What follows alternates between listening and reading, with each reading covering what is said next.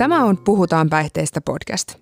Täällä äänessä on koulutuselämään säätiön päihde- ja terveyskasvatuksen asiantuntijat Pia. Moikka moi. Ja minä, Satu. Haluamme jakaa vanhemmille vinkkejä siitä, kuinka päihdeaiheesta voi keskustella lapsen kanssa ja haluamme myös kannustaa vanhempia puhumaan päihteistä avoimesti. Tässä podcastin osiossa käsitellään tupakkaan ja sähkötupakkaan liittyviä lasten pohdintoja – Keskustelemme nyt siitä, kuinka tupakan terveyshaitoista voi kertoa lapselle sopivalla ja ymmärrettävällä tavalla. Koulutuselämään säätiön päihde- ja terveyskasvatuksen tunneilla nousee esiin lapsilta usein toistuvia kysymyksiä. Samat aiheet mietityttää alakoululaisia ja tähän podcastiin olemme poimineet näitä tyypillisiä kysymyksiä. Otetaan ensimmäinen kysymys.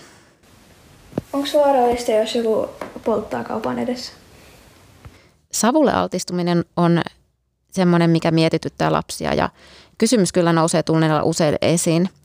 Onko se vaarallista tai onko se haittaa ja Esiin nousee lasten omia kokemuksia siitä, kuinka jossakin tilanteissa esimerkiksi bussipysäkillä on joku vieressä tupakoinut. Lapsen kanssa on hyvä puhua siitä, että passiivinenkin tupakointi on vaaralli- haitallista, mutta satunnainen altistuminen ei ole silleen vaarallista – Lasta voi ohjeistaa kiertämään kauempaa, sillä usein moni lapsi kuitenkin kokee sen tupakan savun olevan epämiellyttävää tai olla siellä tupakan toivovan ihmisen lähellä.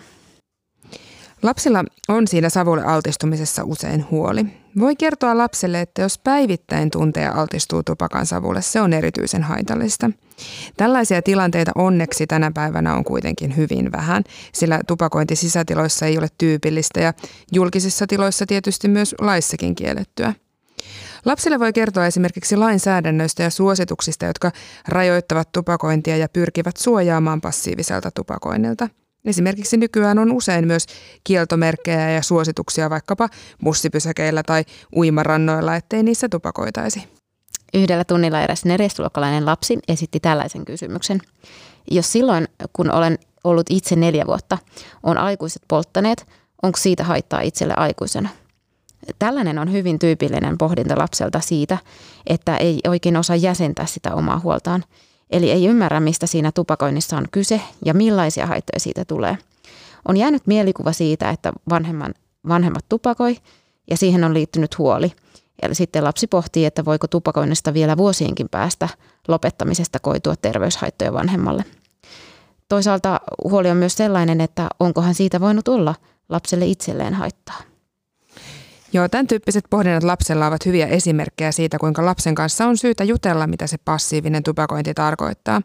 Ennen kaikkea myös niistä tupakoinnin terveyshaitoista ja kohonneesta riskistä. Tupakointi ei siis aina väistämättä tarkoita sairastumista vaikka keuhkosyöpään. On erityisen tärkeää painottaa sitä, että aikuinen on kyvykäs tekemään omaa elämäänsä koskevia valintoja ja ottaa niistä vastuun, ymmärtää tekojensa seurauksia – Siksi aikuinen voi tehdä valinnan, että tupakoi.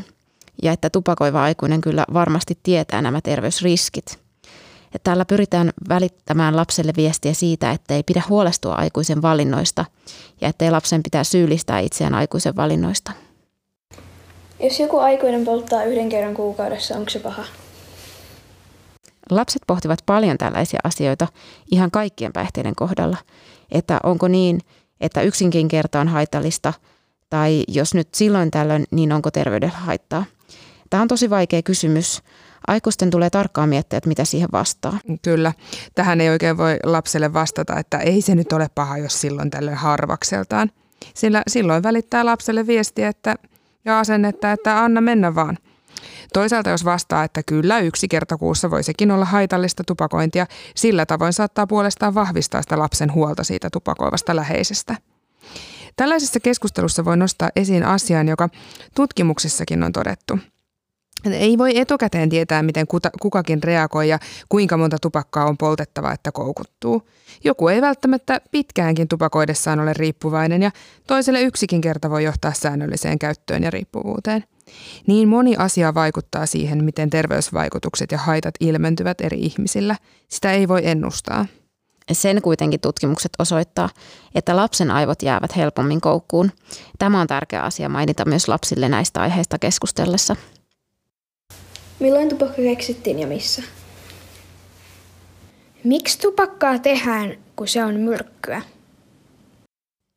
No kysymys, että miksi valmistetaan tai miksi sitä myydään, kun kerran se on haitallista, nousee hyvin usein esiin. Lapsille voi puhua vasta viime vuosikymmenen tehdyistä tutkimuksista ja niiden myötä tupakoinnin todetuista haitoista ja terveysvaikutuksista. Alun hän intiaanit viljelivät tupakkaa, eli se on hyvin vanha keksintö, josta on nyt sitten vasta lähihistoriasta tullut enemmän tietoa haitoista, ja sen myötä tupakointi onkin vähentynyt. Tupakkabisnes yksinkertaisesti on syy, syy siihen, että tupakkaa on ja valmistetaan. Niin kauan kun löytyy tupakoitsijoita ja se on laillista, niin kauan myös tu- tupakkabisnes tekee sillä rahaa.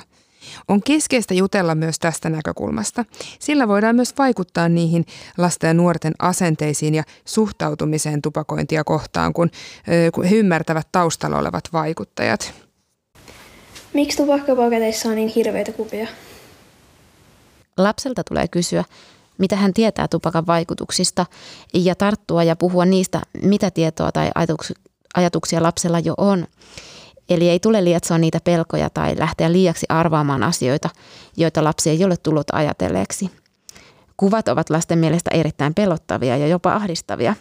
Kuvat ilmentävät lapselle sitä, mitä esimerkiksi jollakin läheiselle saattaa tapahtua, kun tupakoi – niistä tulee keskustella myös realistisesti, realistisesti siten, etteivät ne kuvat välttämättä ole otoksia todellisista tilanteista tai tapauksista.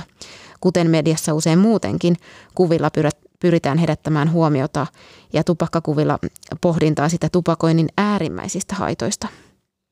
Kun lapsilta kysytään päihdekasvatuksen tunneillamme, että mitä he tietävät tupakoinnin vaikutuksista ja seurauksista, lasten vastaukset ovat usein tämän suuntaisia, että keuhkot mustuu, tummuu, menee huonokuntoiseksi, vahingoittuu ja niin edelleen. Vastauksina on tullut myös, että keuhkot menee rikki tai keuhkot alkaa vuotaa verta. Myös lasten kommenteissa tulee usein esiin, että saa keuhkosyövänen tupakka tappaa. Mitä Pia näihin ajatuksiin vastaat? Joo, tuossa on tosi paljon oikeaa tietoa, mutta sitten lasten käsityksissä tieto on äh, semmoista mustavalkoista ja voi olla usein hyvin, hyvin semmoista kärjistettyä tai, tai joku käsite on mennyt vähän, vähän niin kuin vinksalleen siinä sitten kuitenkin. On tärkeää muistaa, että lapsen pohtiessa tällaisia myös se huoli vaikkapa jonkun läheisen terveydestä saattaa olla sillä voimakkaana lapsen mielessä.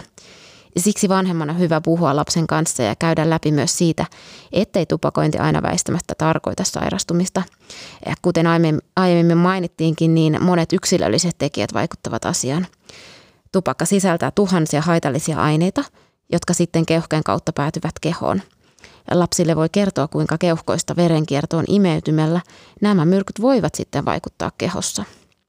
Lapsen on aika vaikea ajatella tupakoinnin terveyshaittoja ja seurauksia mitenkään omalle kohdalleen tai mitä ehkä itselle voisi tapahtua vuosien päästä, jos tupakoi. Ja myös tällaisten mielikuvien luominen on vanhanaikaista vähän niin kuin pelotteluvalistusta.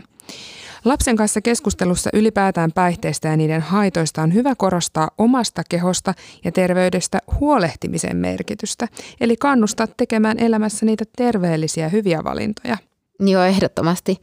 Lapsi myös mielellään kuulee muitakin perusteluja kuin vain terveyshaitat.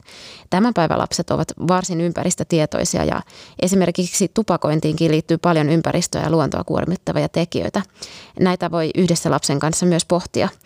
Esimerkiksi roskaaminen, tupakan tumpit ja niistä luontoon päätyvä mikromuovi, tupakkakasvin viljelyn tuho, äh, tuho ja se kuormittavuus. kyllä. Ja sitten myös tämmöinen eläimille tulevat haitot. Lapset kysyvät usein myös kysymyksiä, jotka viittaavat siihen, miksei aikuinen vain lopeta tupakointia tai miksi ne ei vaan heitä sitä roskiin – Tupakoinnin lopettamisen haasteista voi jutella lapsen kanssa niin, että kertoo nikotiinin riippuvuutta aiheuttavista vaikutuksista lapselle ymmärrettävällä tavalla. Nikotiini koukuttaa aivot eikä siitä eroon pääseminen ole välttämättä helppoa. Tupakka sisältää haitallisia aineita ja niiden nimeäminen lapselle ei ole välttämätöntä. Koulutuselämään tunneilla törmää usein siihen, että lapselle päihteisiin liittyvät termit ja aineiden nimet menevät sekaisin. Hyvä esimerkki on sellainen, jossa lapsi kertoo tupakan sisältävän kokaiinia – Nikotiini ja kokaiini on mennyt sekaisin sanojen samankaltaisuuden takia. Miksi päihteen avulla yritetään päästä eroon toisesta päihteestä? Joo, tässä kysymyksessä viitataan siihen, että joku yrittää lopettaa tupakoinnin siirtymällä sähkötupakointiin. Lapsilla on hyvin vähän tietoa tällaisesta vape- tai e-sigaretti-asiasta ja sitä pidetään vähemmän haitallisena kuin tupakka. On hyvä puhua lapselle siitä, että sähkötupakka on suhteellisen uusi keksintö. Sitä on tutkittu vasta vähän ja pitkäaikaisen käytön haittoja ei vielä kovin laajalti tiedetä. Kuitenkin tutkimuksia on jo tehty ja osoitettu runsaasti terveyshaittoja. Tästä tyystä sitä koskee hyvin samanlainen lainsäädäntö kuin tupakkaankin. Eräs neljäsluokkalainen kysyy tunnilla seuraavaa. Mun treenikaverin iskä polttaa sähkötupakkaa joskus autossa, kun me mennään, niin onko se vaarallista? Että tämän tyyppisiä pohdintoja kuulee usein. On hyvä painottaa, että ne samat lait ja rajoitukset koskevat myös sähkötupakkaa, ja tällaiset lait, kuten tupakointikielto autossa, jos lapsi on kyydissä, koskee myös sähkötupakkaa. Sähkötupakkaa koskevat asenteet eivät ole nuorten keskuudessa niin jyrkkiä kuin tupakointiin liittyvät asenteet. Sähkötupakassa usein käytetyt makunesteet tuoksuvat hyvältä toisin kuin tupakan savu. Se viestii ehkä herkästi sitten vähemmän haitallisesta päihteestä – Keskustelu erityisesti nikotiiniriippuvuudesta on tärkeää lapsen kanssa tässäkin yhteydessä.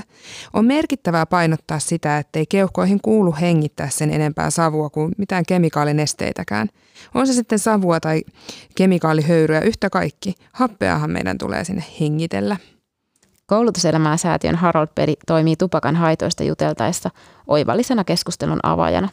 Se on hyvä väline noin 4-6-luokkalaisten lapsen ja vanhemman väliseen päihdekeskusteluun.